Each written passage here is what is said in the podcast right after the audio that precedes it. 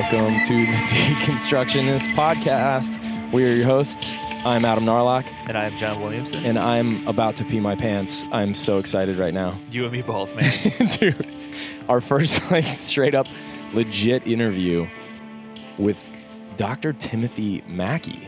And what people don't even know is we're not even going to be able to put this out for like another month. What are we going to do, man? We're so excited. I don't I don't know what to do. So so here's how this is going to work. This is our first Skype interview. So uh, listener beware. The audio quality for Doctor Mackie is unfortunately not going to be as high quality and sexy sounding as uh, your your hosts here right now.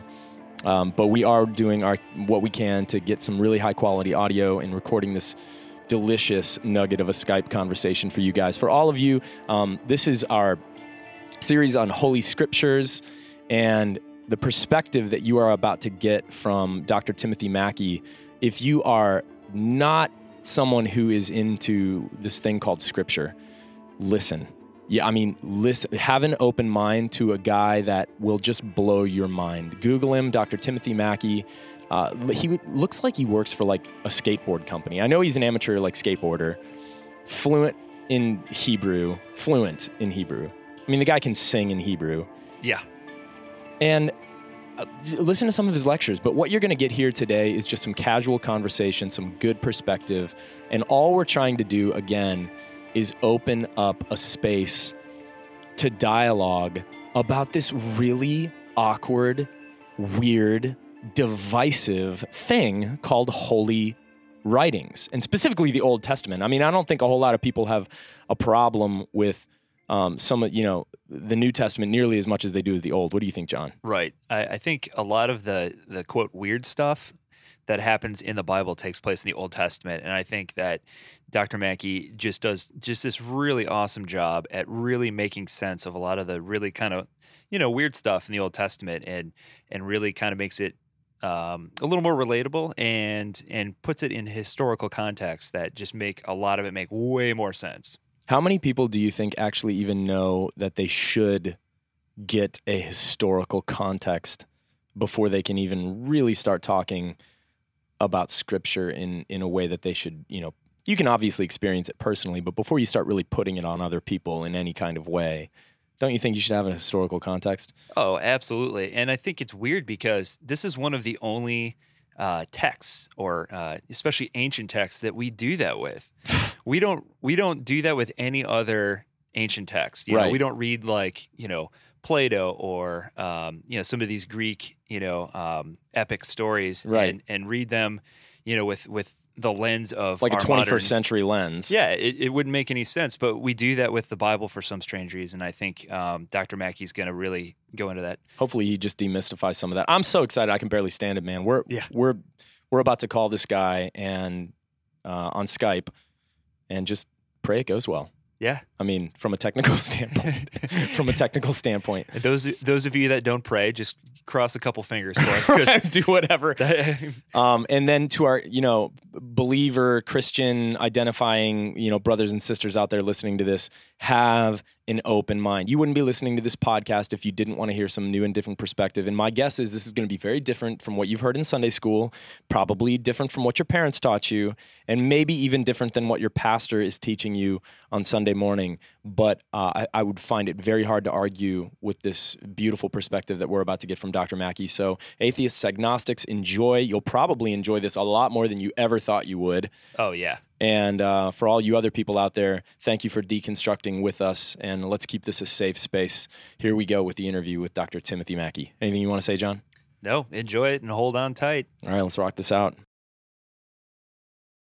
Um, tell me the that story in a nutshell, like who, what you guys are doing. well, well, um, Adam and I. Adam is a uh, a pastor here at the at the church I attend. Um, my background is I'm a complete history nerd. That's my that's my degree, and uh, so we we just kind of started talking about how kind of the the faith and theology that we were were raised in just kind of seemed a little, as Adam likes to put it, claustrophobic growing up. And so we started branching out into things that, you know, we kind of felt nervous to read before, and it and we just kind of met each other uh, about a year ago. We've only yeah. known each other for about a year, and uh, realized we were reading a lot of the same stuff, and realized that there are a lot of people who are kind of going through doubts and struggles like we are. And yeah. we really felt like we needed to start a project that that created a safe place for others to struggle and kind of doubt with us. And so part of what we're trying to do is get folks like yourself uh, on our show, so that way we can kind of take a look at different things. Like right now we're doing, we're getting ready to embark, I guess, on a, uh, uh, a series about Scripture and, and kind of some different ways to look at it. And so we've been huge fans of yours. Yeah. Can we just say we're really big fans? The Bible Tim, Project. I mean, we just lectures. love everything you're doing. We're hoping to expose as many people to it as absolutely possible. Great. Yeah. Man, that's, um, thank you. And you're welcome. Yeah. Yeah. You know, you guys, it sounds like you're on a journey too, where you have an idea, you know, and then you just put in some effort, and then you find that the Holy Spirit's up to something. Oh yeah, know? man. Yes. That's exactly what we're going through right now. Yeah. It's really, and it's humbling. But also, it's exciting because you're like, well, this is what I would want to do anyway. Right. So. Yeah. Exactly. It's amazing yeah. when that yeah, when that synergy right. of like your passion and your curiosity mm-hmm. meets some kind of divine mm-hmm. permission and even yeah. in, even empowering, and you're just like, whoa, yeah. yeah. this is yeah, wild. It's very strange. It's very. It's uh, a privilege. Would you just kind of tell us a little bit about how you kind of stumbled into some of the work that you're doing? Obviously, that, that goes into like giving us a little bit about your education and things like that. I mean, I could read your your stuff here, but I would rather people kind of hear it from your perspective than than mine. Yeah, you know, it's kind of um, it's really bound up just with my life story in a sense. So I'll Good. try and make a short story boring kind of kind of thing. Um, so I I um, I grew up here in Portland. Um, and skateboarding and skateboard culture is a huge part of my life, even today still. And Portland skateboard culture is interesting because it's different than California, where it's like high-driven performance. It's L A, yeah, you know, yeah, yeah. San Diego. But Portland has just a different, it's a way more indoor because it rains a lot. And at least when I was growing up, it's more of like the kind of introverted artist, nerdy guys who mm-hmm. would skateboard. Yeah. That was skateboard culture. And so I was drawn to that because I was bad at sports or whatever. And my dad was a painter, um, what he did for a living. And so whatever. So that's a big part of my my story, was that was the culture that I grew up in, was just skateboarding artist culture here awesome. in Portland. And then um, I became a Christian when I was uh, nineteen, almost twenty. Okay. Through a ministry outreach to skateboarders here no in the kidding. city huh. through a church. Yeah, that's wild. They, they have a skate park, and it ended up being a big warehouse. It's still there today. A big set of mini ramps and a bowl and a street course. That's so cool. And so on. That is so, so cool. So every every night the park is open, and then they shut it down halfway and give a Jesus talk. And then to skate the second half of the night, you have to sit through the talk. Yeah, done. So, yeah. No problem. Yeah, yeah. So so anyway, I went for years. It's a dry place to skateboard. Everybody went there. Definitely. Um, and over the years, the Jesus talk started to sink in. And I remember particularly just like who Jesus was was compelling to me. Yeah, I get that. Um, yeah, I mean, just, yeah, he's amazing. And just, he, like, really, he yeah. says profound things yes. and the way he treats people. So um, I was about to turn twenty. I was out of high school, and he became unavoidable to me. That's a great way and, of saying it. And so um, I started, you know, giving the Jesus talk now and then, you know, yeah, and teaching these junior high, you know, kids about the Bible. And I didn't know. I was reading the Bible for the first time in my twenties. Oh, my gosh. Where, where, and, uh, you know, it's very bizarre. Oh, yeah. And so I'm, you know, I'm down for Jesus, and he talks about the Bible a lot, quotes from it a lot. And so, all right, I'm going to. And so there you go. That kind of. So it happens that there's a Christian college across the street from the skate park and the mini, mini, skate church ministry. Um, and so I signed up for classes there, Bible classes, because I was, what am I going to tell these kids? I have no idea what I'm talking about. Intern yeah. at Skate Church and. So, and then I just, you know, I had the great fortune of having uh, wonderful teachers um, who just, did, you know, my imagination just got ignited with yeah. the strange new world of, of the Bible. And but I didn't come at it with a huge, all, a lot of baggage. Like, well, uh, my parents are Christians, and and we attended church kind of off and on, and so on throughout time. But I didn't have any baggage or f- fixture with it. I just thought church was stupid. That's pretty obvious to me in, in your teachings. Not that you ever thought church was stupid before, but you, the fact that you're coming at it with no baggage to somebody like me who came to it with a yeah, lot sure. of baggage. Yeah. Yeah. Yeah. Which is refreshing. So, Yeah, so I think there my love affair with the Bible kind of begins then. And I didn't have anything else going on in my life, so I just kept going to school as much as I could find it.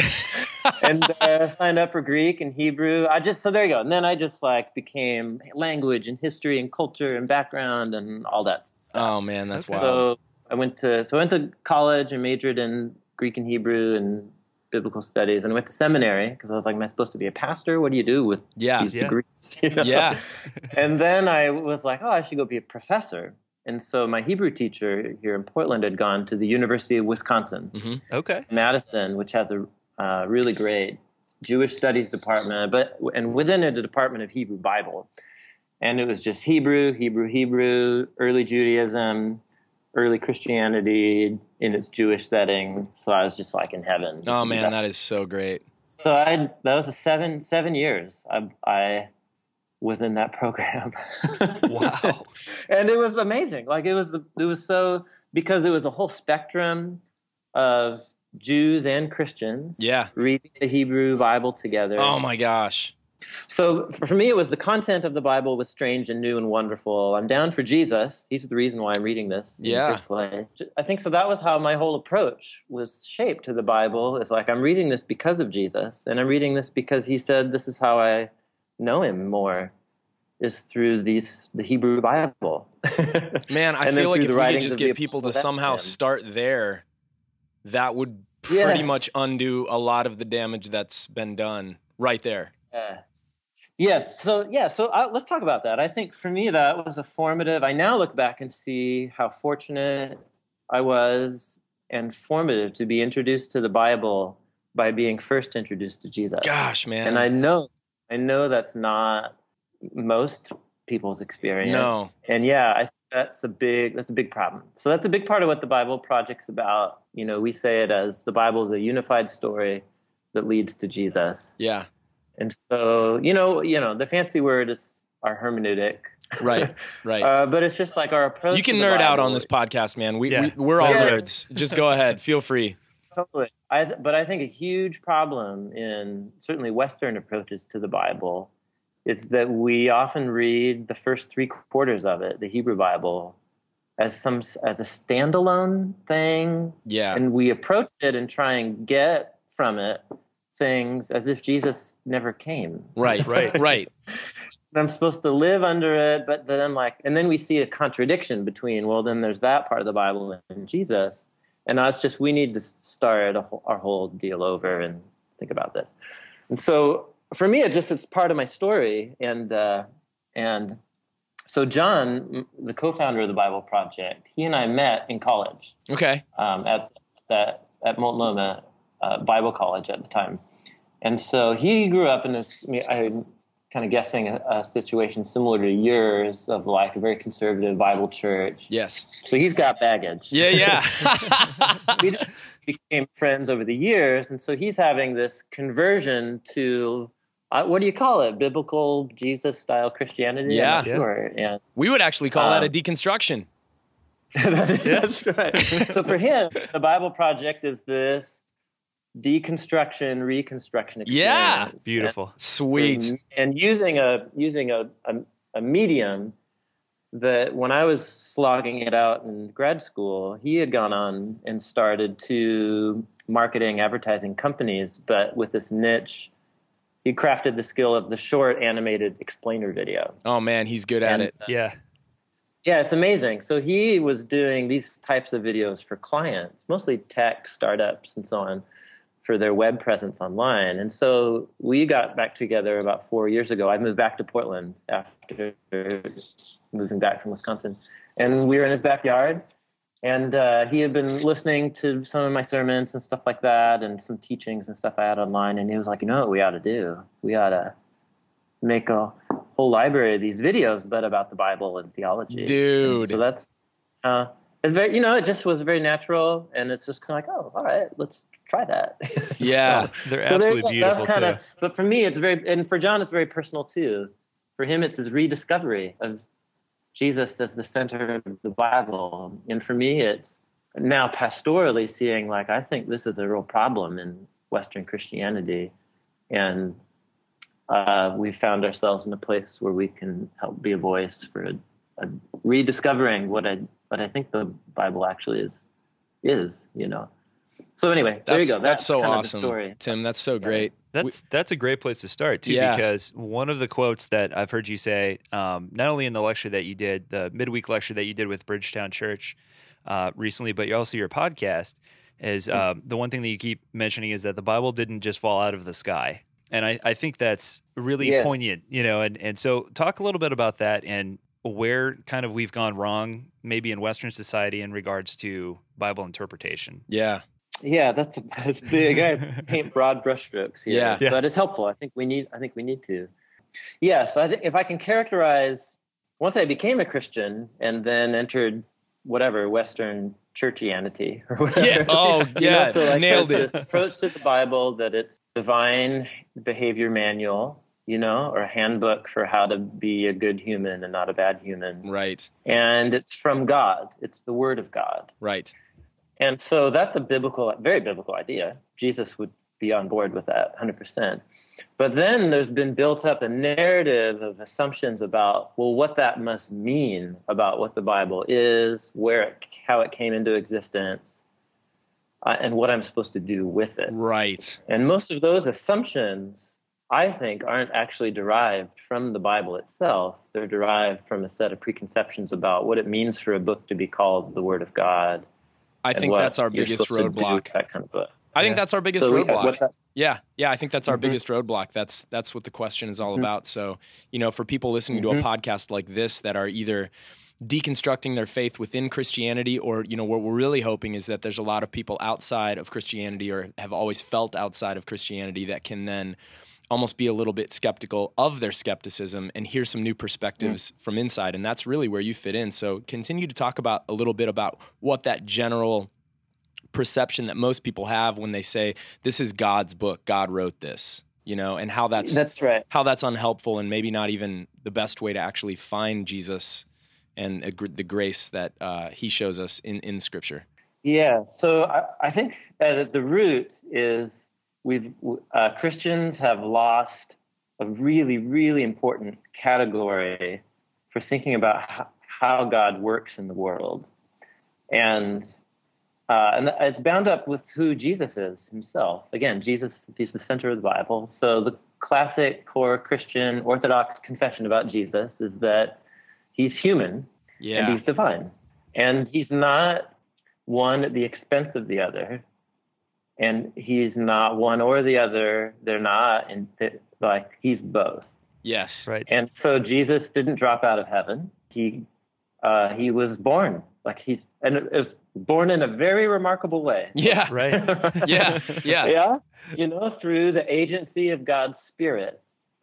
But that it's God's Spirit working in and through normal human processes of conception and birth and so on, and. So that's Jesus.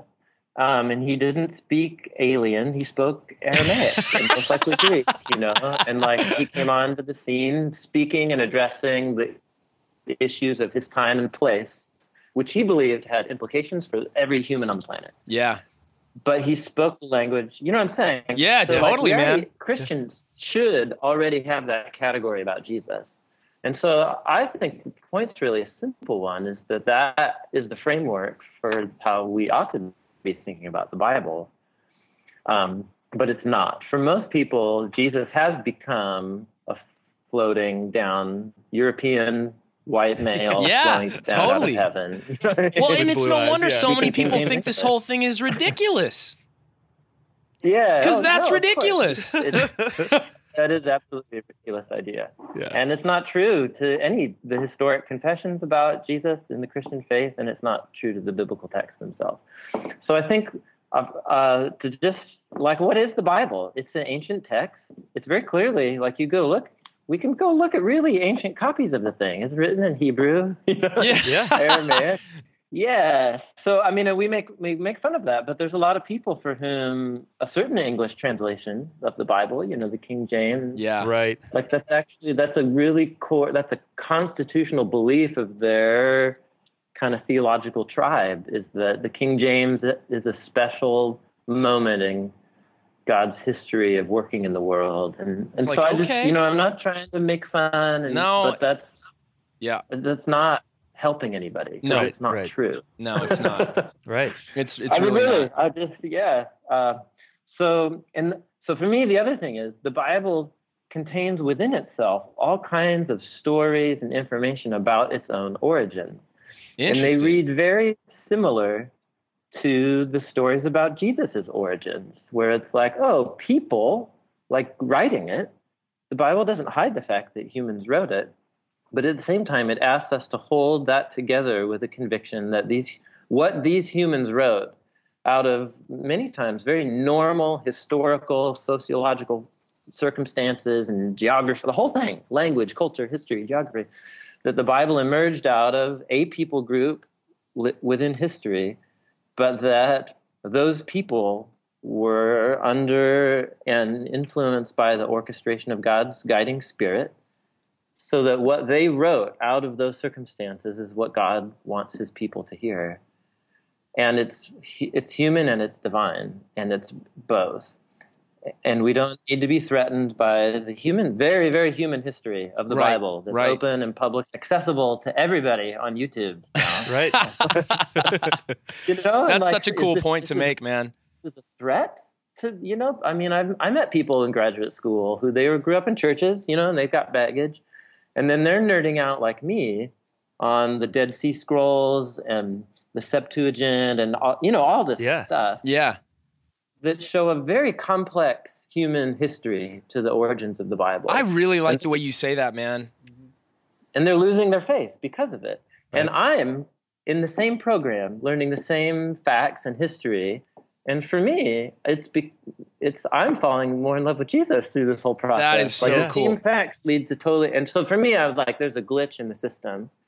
Like, um, you know that Dallas Willard phrase, your system is perfectly designed to give you the result you are currently getting. No, yeah. th- okay, we talked about that yeah. on one of our first episodes. We did uh, yeah. a little yeah. a little uh, teaser on some psychology of like unconscious biases. Yes. And yes. one of them is a systemic bias. Yeah. It's like yes. you're in a system. And yes. it's, yeah, it's going to keep giving you this same thing over and over again. That's right. So, so when you grow up in a system where the actual history of the origins of the Bible is a scandal to your faith. Wow. Even though that information is, a lot of it's contained within the Bible itself. It is, yeah. yeah. I, then that, that's clearly like we have a root problem here that we need to address. And, and I think one of them is our inability to hold the divine and human nature of the Bible together, which usually is connected to our inability to hold the divine and human nature of Jesus together, too. I think they're connected. I completely agree. I mean, isn't that a mystery? I mean, I think one of the things that we talk about on this podcast a lot is like in spirituality, in even just existence itself, in science, in any kind of observation, there has to be this enormous amount of room for mystery. And that is where faith starts to come in a lot of times for, for various kinds of people. So there's there's mystery yeah, there. Though I, yeah, though I'd, na- I'd nail it down even more specifically. I think it's that we, at least in the West, I actually think more in Eastern Orthodox Christianity traditions, they have more categories for this. We we have this opposition between if God is acting in history or if God's doing it, it's not humans doing it. I agree. Or if humans are doing it, that's not God doing it. And I, you turn to page one of the Bible, and how does God rule the world? Through humans. Oh, like oh man. You know what I'm saying? Yeah, yeah. uh. Like, so the, in terms of the Bible's way of approaching it, humans actually become more human when God is at work in and through them. Oh, man. And when God's at work, I become more human. And so for God to author a book through humans doesn't mean God didn't do it, but it also doesn't mean humans didn't do it. It's like that's the whole, that's the biblical worldview, is that God's spirit and presence and activity in history is supposed to be happening through humans. That's the whole point of the biblical story, as I see it. That is so good. But but think about what happens to your spirituality when um, when you have that opposition. So if I'm truly going to follow Jesus and become mature and spiritual, I need to like renounce my normal job and like we like bifurcate it. Yeah, and, right. You know, right. And so I guess it's about giving my money to the church and reading my Bible and praying a lot. And those are really, really important things. Yeah. But if you have the wrong story about how those fit in, then right. they actually, you're just totally missing the point. And it becomes harmful, I think, at that point. Yeah. Yeah, because it's a it's a truncated view of God's world. Like it's it's just not true. It's not true to the Christian story. And so th- that affects all kinds of things. It also affects our view of the Bible, that if humans wrote it, it can't be God's word. Or if God, if it is God's word, humans only played an incidental role, or they were just zapped by a Holy Spirit trance and then like babbled it out. Yeah. Like, they had no idea what they were That's writing. That's pretty much yeah. what I was taught, man. Yeah. Yeah. Totally. I think a lot of and, people were. I mean, don't get me wrong. There are moments, you know, where the biblical prophets, you know, got knocked out of their uh, out of their socks. Off, yeah. Knocked, yeah. Sure. Socks. Whatever. Where they got totally bowled over by an encounter with God's presence. Yeah. Yep. You go read those stories and they still seem like in control of their faculties and like they're able to talk. Yeah. And, and then God tells them to go from that experience, go start talking to their people and writing to their people. And that's the origins of the books in which we read those stories. Man. So anyhow, so that's a big theological category, the divine and the human thing. The other thing is just a historical one, like the Um, the Bible contains within itself all kinds of information about how the books were composed and how they came into existence physically as literary works and physical productions. And you may not, you know, there's nothing for it but just to get into the details. Yeah. I don't yeah. think we, I don't know if we have time or you want to. But yeah, yeah. go oh, for it, man. The Do first, it. So here, just, here's two, these are what I use as the first two examples. The first two mentions of the writing of the Bible in the Bible, they're both in the book of Exodus.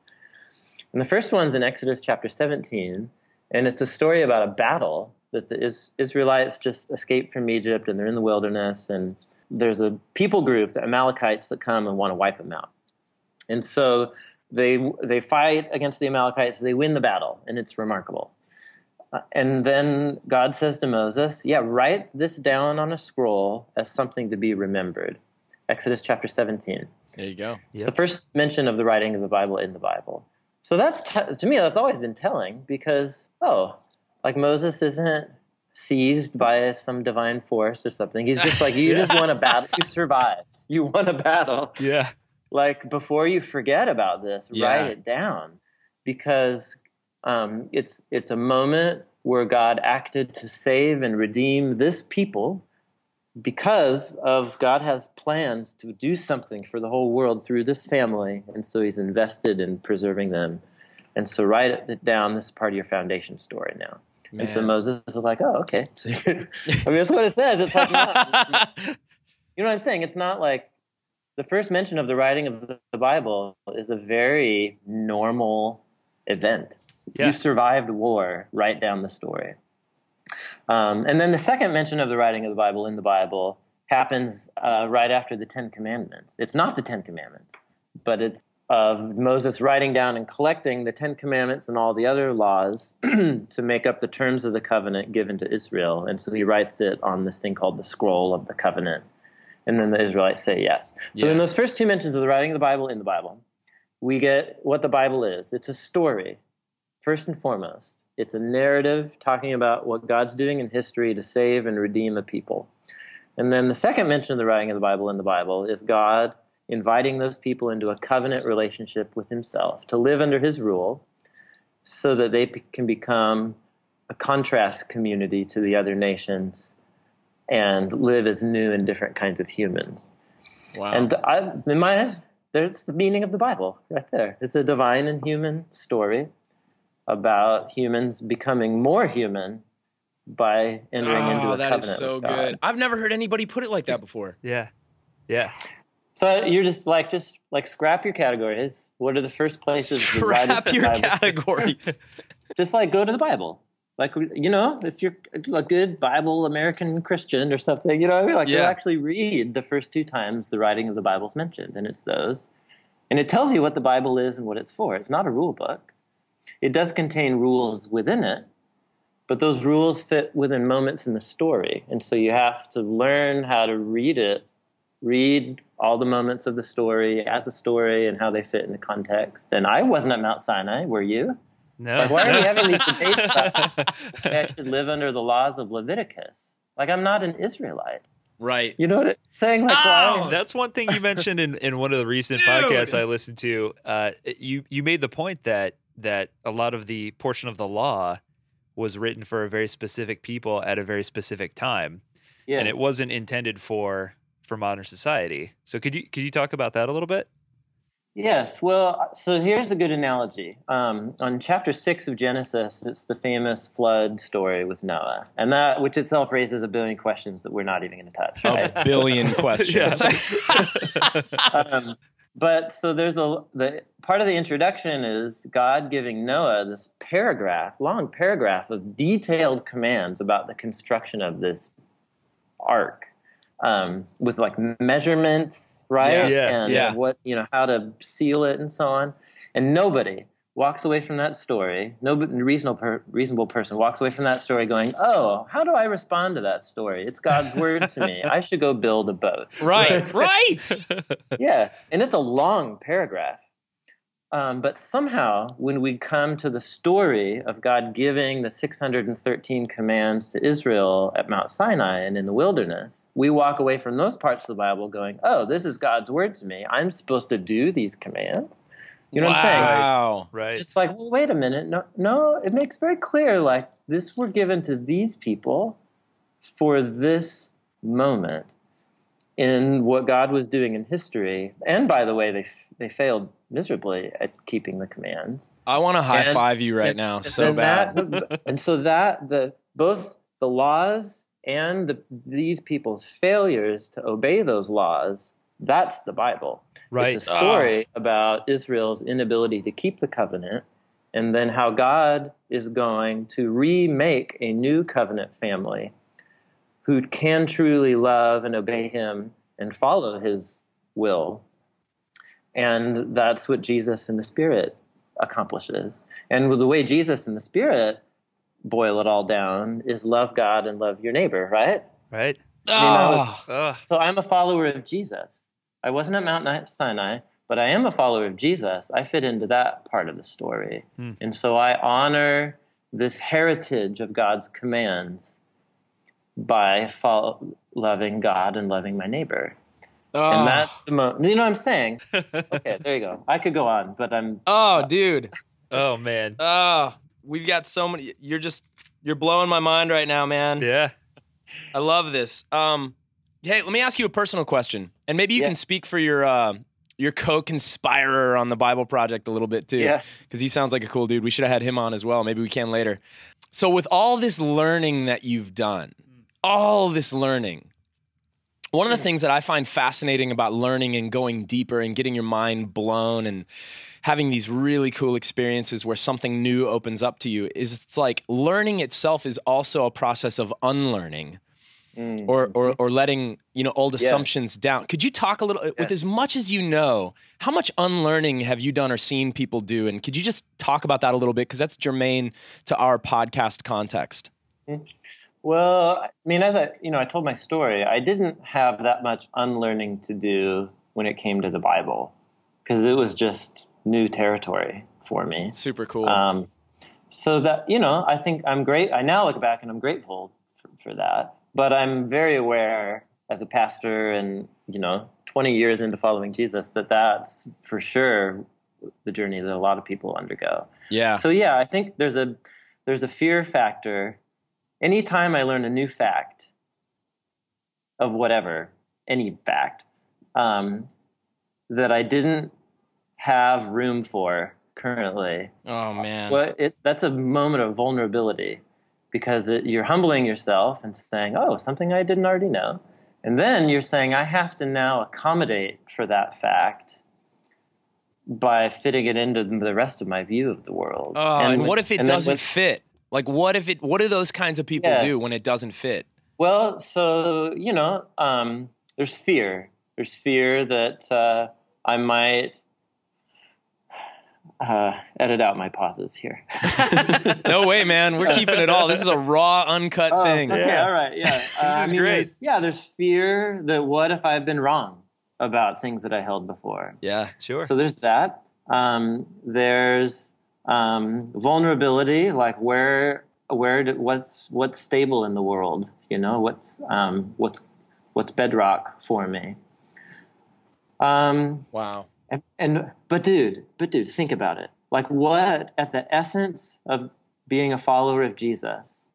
What were the years of the disciples like with Jesus? Like, think about all those stories. It yeah. was it was constant deconstruction. Yes, yes, it was of, of these guys' worldviews, of their identity, of their what they valued and held to be significant and important. And if I'm Jesus is anything but convenient for my currently held views of the world. Oh, quote of the podcast values. Right there. Yeah. That's you know? the quote of the podcast right and, there. Yeah. And the Bible is too. And so it's just this, it's not like relentless deconstruction for the sake of deconstruction. No, but right, it's right. This open-handedness to recognize at any point I could be wrong about all of this. Mm. And so that's the... Not to just doubt forever, but that's a posture, I think, that you have to take if you're a follower of Jesus, because how many points did the disciples think, like, oh, surely I've got it now. Yeah, yeah. Yeah, I'm supposed to forgive my neighbor up to, like, seven times, huh, Jesus? You know? Yeah. Oh, and then he's man. like, oh, sheesh. Yeah. we, have to, we have to start this conversation. So, you know... And then, yes, that's a great example. And then the way Jesus responds is like, no, it's not even about the number of times. Are you kidding me? And then he does the thing with the seventy-seven and so on. Yeah. yeah. So that's, I think that we just have, being a Christian is, puts you in a state of perpetual open-mindedness, but oh. not, not directionlessness. Right. I don't even know that is so good, man. Be, because, but it doesn't mean you have no convictions. Right. You're, the reason you're open-minded is because of Jesus. Right. And so, because I know some people from a certain background would say, "Oh, you're just opening the door to relativism and wishy-washiness." But right. no, like I'm, I'm open-minded because of Jesus. Right. And and so, which means he will be the any fact that I come into contact with, whether it's about the age of the earth or a Bible verse right. or like my neighbors, and I I take it to Jesus and I sort it through his teachings and his way of seeing the world and what he did in his life and death and resurrection and the kingdom of God. And I run it through that grid and I just am ready to be perpetually surprised. Um, and I also probably need to recognize I've misunderstood things about Jesus and his life and death and resurrection and the kingdom of God. So I need to be ready to relearn that too, if need be. Yeah. But it's a posture. And I, it's not a posture that much of American Christianity has been very good at. I'm not always good at it either, you know? I mean, what what human wants to live in a perpetual state of vulnerability? uh, yeah, yeah. You know what I'm saying? But that's so the, true, man. But it forces you to realize, like, oh, my my worldview and my faith isn't built on my ability to find coherence in the world. Oh, dude, so it's, true. It's so based on G- G- my trust in Jesus and that what he did for me and on my behalf is is what my hope is in, not my ability to, like, always figure it out. Um, anyhow. Oh, so... So as a as an average Christian, or even, you know, a lot of our listeners are would probably self-identify as atheist, agnostic, non-religious. Mm-hmm. Um, so where do you start? Obviously, we've kind of touched on the fact that we need to understand the context in which this text was written, and mm-hmm. in order to, to to truly derive the the true meaning intended behind it. So I guess I'm I'm going to wrap up two of my questions in one. Mm-hmm. Um, where do you start, and what kind of resources would you recommend for, for folks to, to to kind of be able to understand it a little better? Mm-hmm. Well, I mean, I, you start with Jesus. Um, I yeah yeah what, yeah right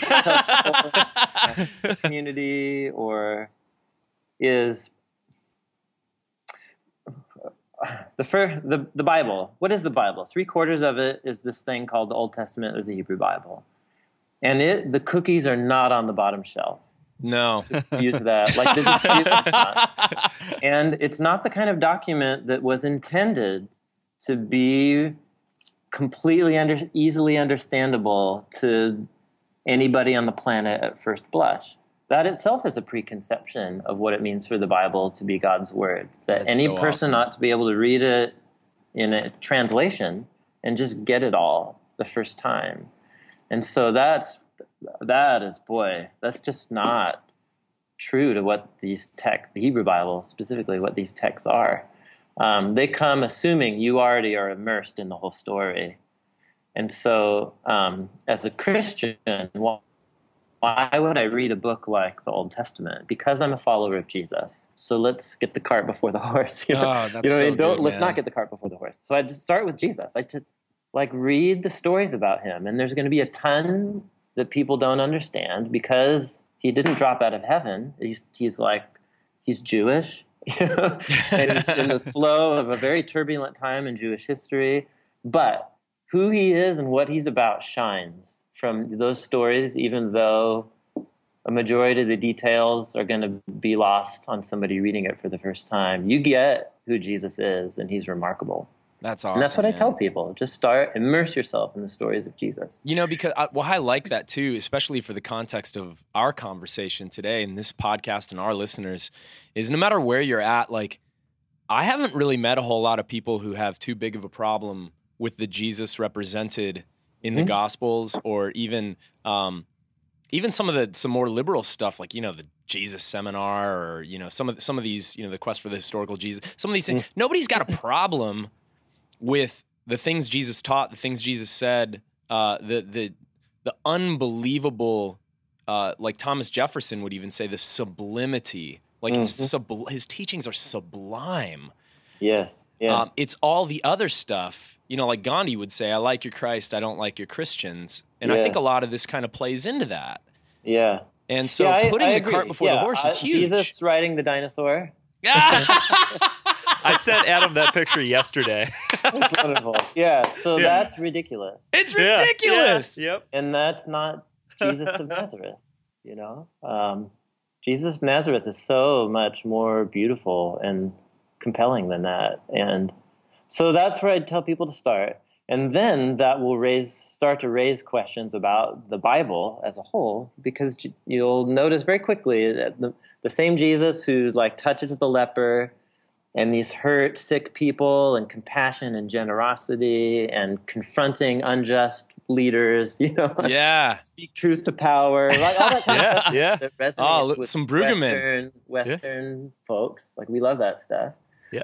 It's the same Jesus who's, like, constantly quoting from the Bible yes. yeah. and say, and like, you know, saying really challenging things about sexual integrity and money yeah. and healthy relationships and what it means to be truly human. And so, like, I, it's then you got to fold all that together and realize, like, oh, this Jesus isn't actually convenient for me. Wow. And how I understand him is seeing him within the context of this whole narrative called the Bible. And and then once you're there, then I think we're ready to turn to page one. Dang, man. Wow. You know? That is so uh, good. That's so in terms of resources, yeah. uh, John, to, for your question. Yeah. Um, I mean, uh, one resource is the Bible Project, where I'm I'm trying to make the Absolute resources nice. that I wish yep. I had twenty years ago. We're huge advocates, man. We are huge advocates of the Bible Project. Um, so there you go. I mean, so in terms of, it's similar to what you guys were describing. Uh, part of it is uh, at this point in the journey, I can't not do the Bible Project because it's it's what I have to do because it's what I wish that I it's what I need. Yeah, that's so good. It's so man. necessary. Yeah. Um, So that's a video resource. In terms of book resources, one second. All right, I love it.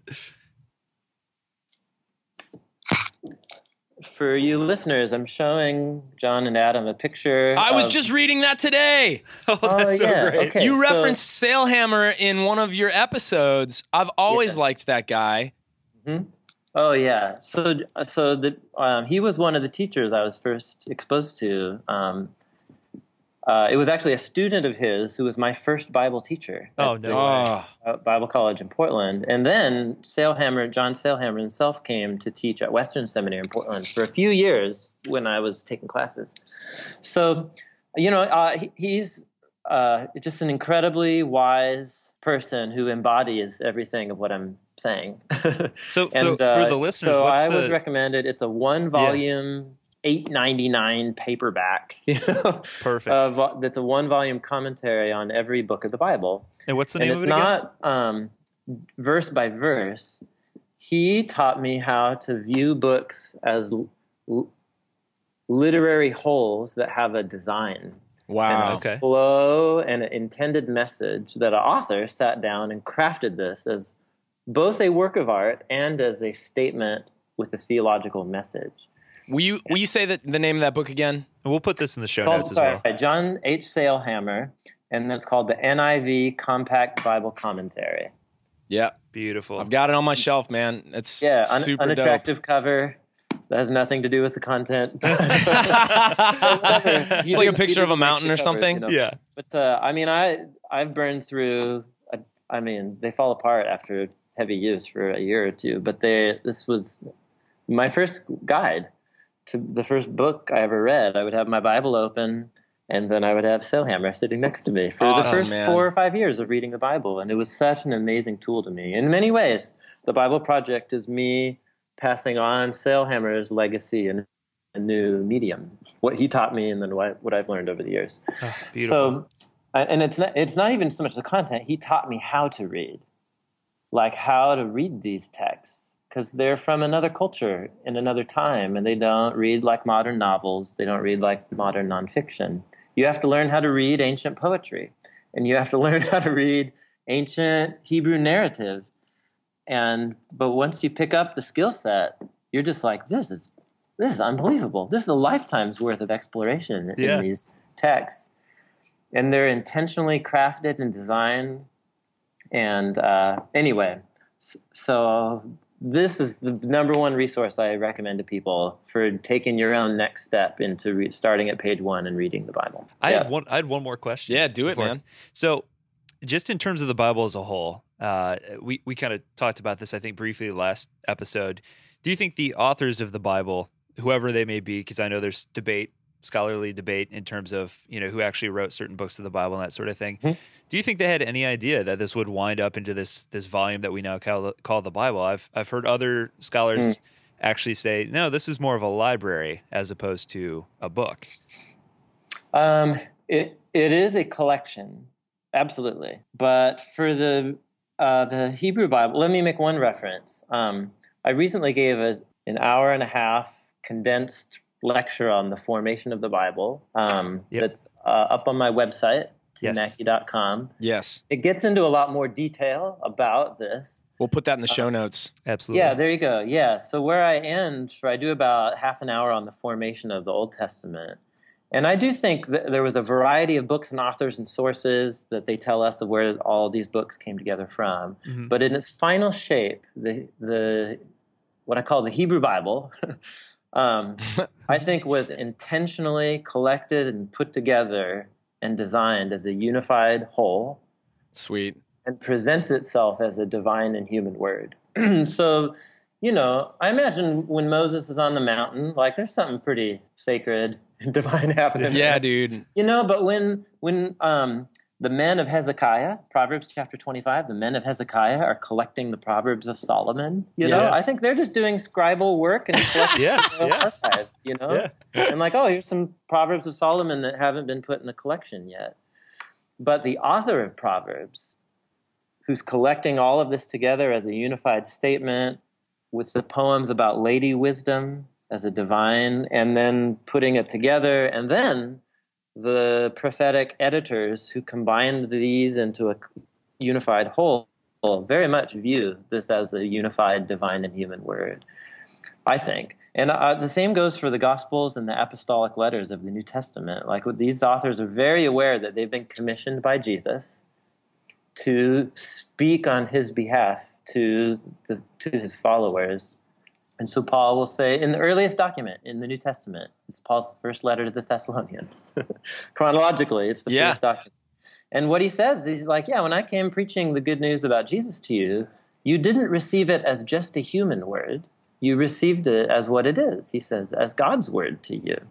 Wow. And whether I write it to you by a letter, whether it's a sermon to you, when the apostles of who were like around Jesus are relaying his teachings to you, you're hearing it as a div- as a divine and human word, because you're hearing it through humans. That is so good, man. Yeah. So I I do th- I do think that the Bible is presenting itself intentionally as a very unique book. But that doesn't mean it's not human, and that doesn't mean it doesn't have traceable origins in history. It's category busting. Yeah, it's its own category. It's That's totally exactly category that. busting. And I think the biggest problem is we all we, we that makes us so uncomfortable. Mm-hmm. Especially as Westerners. We need category. This yes. has got to fit somewhere else where other things fit. Yeah, yeah, that's right. Yeah, and, and then, yeah, once you have a Bible falls from heaven view, right. then you have to put in all this effort to defend that. Yeah. Right, right, you know? right. And then that launches a whole, and I'm all for removing intellectual obstacles yes. for people to coming to become followers of Jesus. But I want to make sure I'm removing obstacles that I haven't created. Oh, man, that's good. But that are the real obstacles, you know? Um, so, because if I'm trying to defend a view of the Bible that I don't actually think is true to how the Bible came into existence, then I've I've created more problems than I'm solving. That's so humble, too, which, you know, another thing that we really value about this space that we've created in this podcast is, like, it's a, it's a humble space. Mm-hmm. We can't, we think one of the biggest problems in um, a lot of the arguing and the just anger and mm-hmm.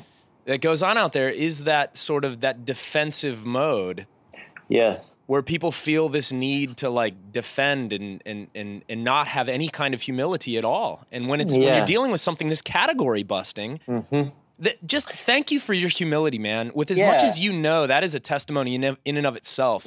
That's beautiful to me. Yeah. Yeah. And I, it's Jesus, Jesus doesn't need us to defend him.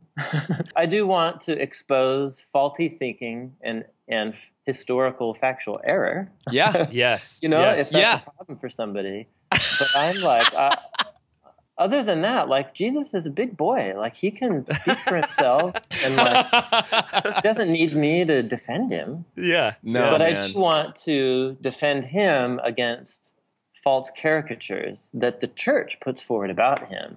Oh. We're defending people against misunderstanding of Jesus. Yeah. It's usually done more at the hands of his followers. Could yeah. not agree more. Could not agree more. That's why we we we think that this deconstructive process is actually going to be really valuable. Um, last question, and we'll let you yeah. we'll let you go here because we've taken yeah, up so much so of your, much. your valuable time. Yeah. But oh, that's great. For those listening on the show, if you could just give them a suggestion who are going through, you know, either a crisis of faith or a new discovery or however you want to use this phrase, deconstructive, and we mean it in a positive way. We we think it's a good thing. Uh, mm-hmm. Not we're not trying to throw the baby out with the bathwater. We're trying to save yeah. the baby. Yeah, yeah. um, yeah. Uh, so number one, there is not one doubt or question, no matter how detailed it is, trust me, that, that any of you all are thinking or asking or wondering that hasn't been wondered and thought through by uh, ten thousand people before you. That's awesome. two thousand right. years. So you're not alone. You haven't discovered, like, the dirty secret that caused the whole thing to fall down. That is so good. You know, like, yes. No, and I, the YouTube sensation thing makes you think, like, oh, this self-proclaimed expert found the dirty secret, and it's all the whole scandal. No, like, Dan no. Brown found it, man. yeah, it's ridiculous. Yeah, so, it's ridiculous. Like, so you need to find resources, and more importantly, or just as important, find people that you're going to sort through the questions with. And yes. you have to be patient, and you have to take time, because the universe is complex. And so, like, when you're talking about complex things, don't think that this answer will be quick or simple. And likely you'll be changed in the process of discovery. We hope and, so. Yeah. So that really, I think that's the biggest encouragement. I have so many people in my own church community. It's like, oh, I, what do I do? This thing in the Bible or this question or science. It's like, okay, well, I, there's like, here's three good books. Here's four other people in our church community who have, we have had the same conversation with. Yeah, man. And you just realize like, oh, we're all figuring this out. I, to be honest, pastorally, that's by my knee-jerk response is like, you're not yeah. alone. And there are really, really thoughtful people who have thought through everything you've ever wondered before, probably better than you and I have. So let's yes. oh, that's yes. so good, read, man. read them and listen to them and learn from their journey too. So, and then it's so just about good. finding the right resource. Yeah. So good. So we will definitely link all your stuff to our to our show notes and everything. But for, for the listeners um, who want to look at, you know, the videos and, and get into the Bible Project, um, can you just give them real, real quick, like, wh- where can they go to get more of that stuff? Yes. The simplest thing to do is just Google um, the Bible Project. Yeah, and, okay. And uh, our we have two, our main, all our content is on YouTube.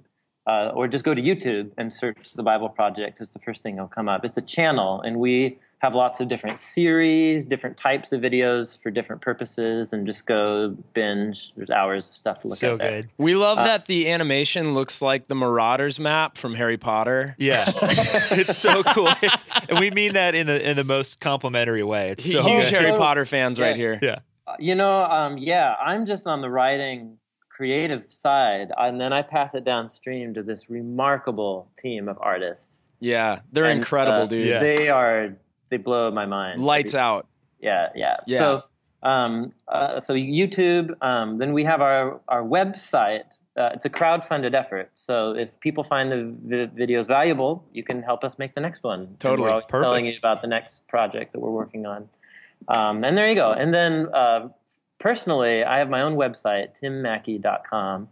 And there I put up classes, lectures, sermons. Thank you for doing that. Like that. Yeah, totally. Just uh, as a resource for people who are on, on the journey.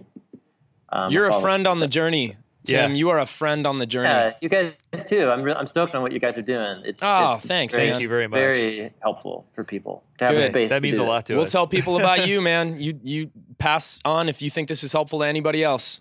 Yeah, yeah we'll do. We'll do, you guys. Hey, thank you so much thank for doing the show. So and much, uh, yeah, we'd we'd love to do it again if uh, if you're interested. So absolutely, Adam and John, nice to meet yes. you. Yes, nice we, to meet we will you be too. in touch. We'll let you know when the show is up. And uh, again, thank you. God bless. Grace and peace. Totally. Thank you. Yeah, you guys too. Have a great day. You, you too. too. Bye bye. Bye. Man, Doctor Timothy Mackie, we were so fortunate to get this interview, and I hope you guys all got something out of that. Couple things I want to say after this particular interview. This whole series is an intro.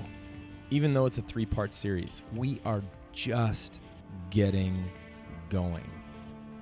John had to step away for a minute, so I'm going to close this episode out on my own here, but man, we just scratched the surface, and I hope you all feel that. I hope you guys are all like, whoa, whoa, whoa, wait, why didn't you talk about this? Why didn't you talk about violence in the Old Testament? Why didn't you talk about the wrath of God? Why didn't you talk about hell? Why didn't you talk about...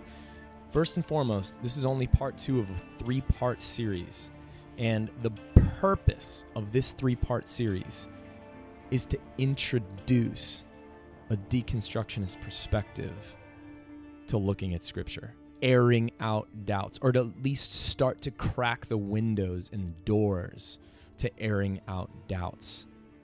And we are just getting started. Having somebody like Doctor Timothy Mackie on, who is an unbelievable talent and an unbelievable scholar, definitely coming from uh, a more conservative standpoint, but still just being so authentic and so honest, is supposed to just start a chain reaction within you, whoever you are, the listener, the one who's curious, the one who has doubts, because the purpose of this podcast is not to try to get you to doubt. The purpose of this podcast is to tell you that you already are. You already have doubts. you already are doubting. They're down there. It's part of being human. And that is not a bad thing. It's a good thing. You need to follow those doubts. You need to do it in community. You need to explore. You need to have fun. You need to not be afraid. And you need to get going. And so, man, hour-long interview, and I feel like we only touched on a couple things. It felt like an appetizer and a meal at the same time. We are going to be doing more Bible mini-series in in the future. We're already lining up guests. We we welcome your input on that. And as we wrap up this episode, there's just a couple bits of housekeeping that we just need to make you guys aware of. Um, number one, uh, John and I had the great privilege, the great, enormous privilege of hosting our first live event this past Sunday night, March twentieth, twenty sixteen, at the Wild Goose Creative in Columbus, Ohio. It was a oversold out event. The atmosphere was indescribable. It was electric. People had no expectations. They were a blank slate. The bands had no expectations. They were a blank slate. We had no expectations. We were a blank slate. It was magic. We oversold this event by like twenty plus tickets. This room was packed out. This art gallery in Columbus, Ohio, called the Wild Goose Creative, gorgeous venue, was packed out. And people came and they talked and they conversed and they engaged with ideas and they engaged with mystery and transcendence, and they soaked in three amazing music groups. David Carey's Project Serpent and Dove, which will be available soon. Colin Rigsby, of formerly of House of Heroes, I think he's actually still with House of Heroes, his project Vespertine, an exclusive acoustic show, and True Slow Music wrapping up the night. Interviews in between, all of it recorded live, will be produced, mastered, and released soon. Sold out. Everybody had a great time. Uh, we made t-shirts for the event. Sold out of those. Uh, they're going to be available online. Also, for those of you that want to support what John and I are doing here, uh, it is costly. Doing events, uh, getting research, getting guests, buying equipment, website domains, the beer that we drink while we're doing this is all expensive. So if you would like to donate, there's a spot to do that. We would really appreciate that, and our, our, our wives would appreciate it even more than we would. It'd be fantastic. Uh, we don't have to st- keep sneaking money out to do this and uh, create this space. So please do that. Follow us online. Please leave us a review on iTunes. Um, we know that we are a super giddy crew. We are so enthusiastic. We're excited to have anyone and everyone on in this space. And uh, for some of the con- criticism that we've gotten, that, you know, we're not hard enough on our guests, or some of the other criticism that we're too enthusiastic. Look, we, we want constructive criticism, but yeah, that's just going to happen. That's kind of who we are. So uh, if you don't if you don't dig on that, and you want somebody that's going to be a little harder on guests and, and grill people and disagree, that's just that's just really not what we're about. So hope you can appreciate that. If not, uh, there's a lot of great other podcasts out there that are more of a debate style, and we're just not really into that. We're just excited to get people on here from all different perspectives. Uh, we're going to have an all-star lineup of people coming uh, very, very soon. We got Peter Rollins coming up. We've got Alexander Shia coming up. We've got uh, Doctor Greg Boyd in the future, Steve Hassan in the future. We have got so many guests, and they're all going to be a surprise as to when they come out. So stay tuned, stay honest, stay authentic. Don't let anyone believe for you. Wrestle with your beliefs. Test them. Be open. Listen to people. Listen to people that are unlike you, and continue to live authentically. With that, we want to thank Doctor Timothy Mackie and the Bible Project for being a part of the Deconstructionist Podcast, for advocating for what we're doing here. We advocate for you as well. We think you are doing incredible work, honest, creative, inspiring, beautiful, authentic work. And uh, all of that will be included in the show notes. So follow us on Twitter at The Deconstruct Cast. Follow us on Facebook as Deconstructionists. Go to w w w dot the deconstructionists dot com. Participate in our forum called Deconstructionists Anonymous. Donate if you feel led to do that. That would be phenomenal. Even five bucks. I'm, our max donation is twenty-five bucks. We, we're not looking for a lot of money. It'd just be nice to pay for computer repairs and crap like that sometimes. So thanks, guys. I love you all so much. This has been such a gift to John and I, and I know he echoes all of these things as he is with us here in spirit as we close out this event. It's going to be awkward for him to listen to this. Uh, grace and peace, friends. Keep deconstructing.